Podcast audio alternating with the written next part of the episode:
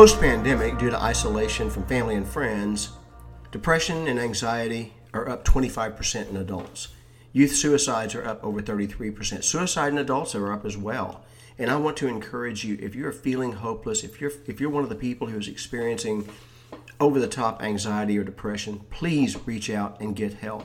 It's not too late. You can have your life back.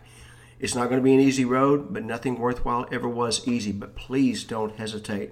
The suicide hotline is 1 800 273 8255. 800 273 8255. Your life is valuable, and that is something to consider.